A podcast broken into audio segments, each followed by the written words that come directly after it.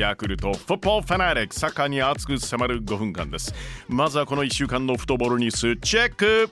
国際サッカー連盟 FIFA ヨーロッパサッカー連盟 UEFA との共同声明でロシアの代表チームとクラブの全ての大会で出場停止処分すると発表、はい、ロシア代表は3月24日 FIFA ワールドカップカタール2022ヨーロッパ予選プレーオフでポーランド代表との試合が予定されていました。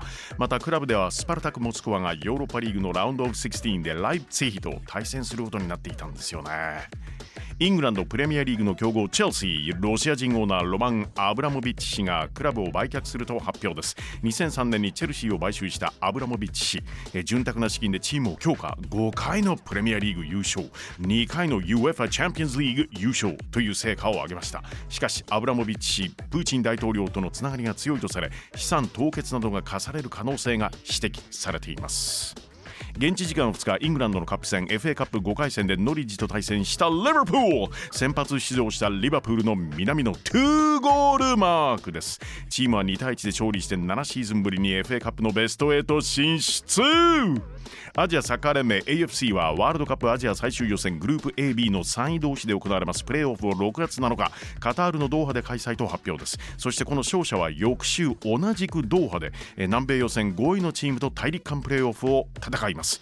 また AFC からもう一つ発表がありましたね。2023-24シーズンから AFC チャンピオンズリーグを秋春制に移行するとのこと。これによりまして2023-24シーズンの大会は9月開幕です。J リー J1 今週末のマッチ。はい明日土曜開催なのは京都対岩田です。あさって日曜横浜マリノスは清水と名古屋は鳥栖福岡は札幌鹿島は柏。そしてここまで4試合戦って勝利がない浦和。湘南とマッチアップですね。同じく4試合未勝利の神戸はアウェーで広島戦です。ガンバ大阪は川崎フロンターレ。セレッソ大阪は FC 東京と対戦します。後半はヨーロッパ注目のこのマッチ。UEFA Champions League Round of 16セカンドレグレアル・マドリード対パリ・サンジェルマンヨーロッパのクラブチームナンバーワンを決める熱き戦い UEFA チャンピオンズリーグ決勝の会場。ロシアのサンクトペテルブルクからフランス・パリに変更すると発表ありましたね。地元パリでのファイナルに向けパリ・サンジェルマンファーストレグホームで1対0勝利のアドバンテージを生かしてレアルを下したい。一方レアルホームで逆転なるのか？レアル・マドリード対パリ・サンジェルマン。試合の行方を大胆妄想バーチャル実況。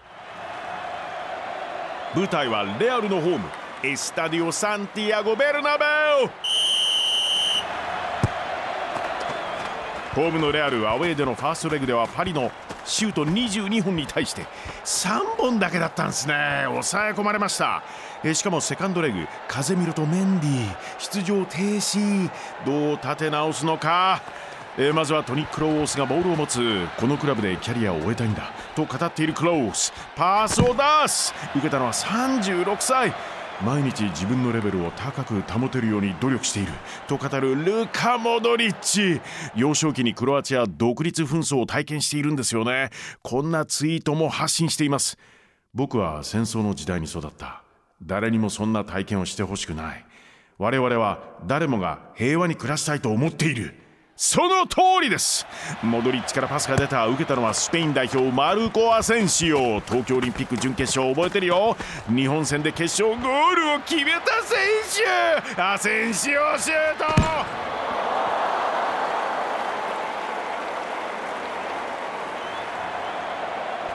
パリは前線からぐいぐいプレスをかけていくんです。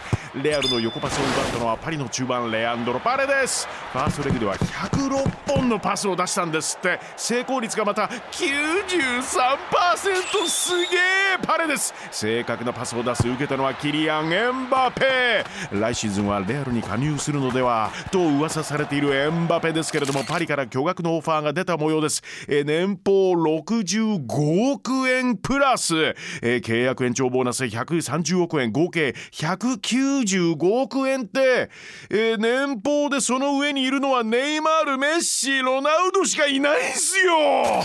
エンバペドリブルからメッシに渡す今シーズンリーグ戦ではわずか2ゴール。どうしたのメッシ？輝きが。ここで復活なるかリオネル・メッシシュート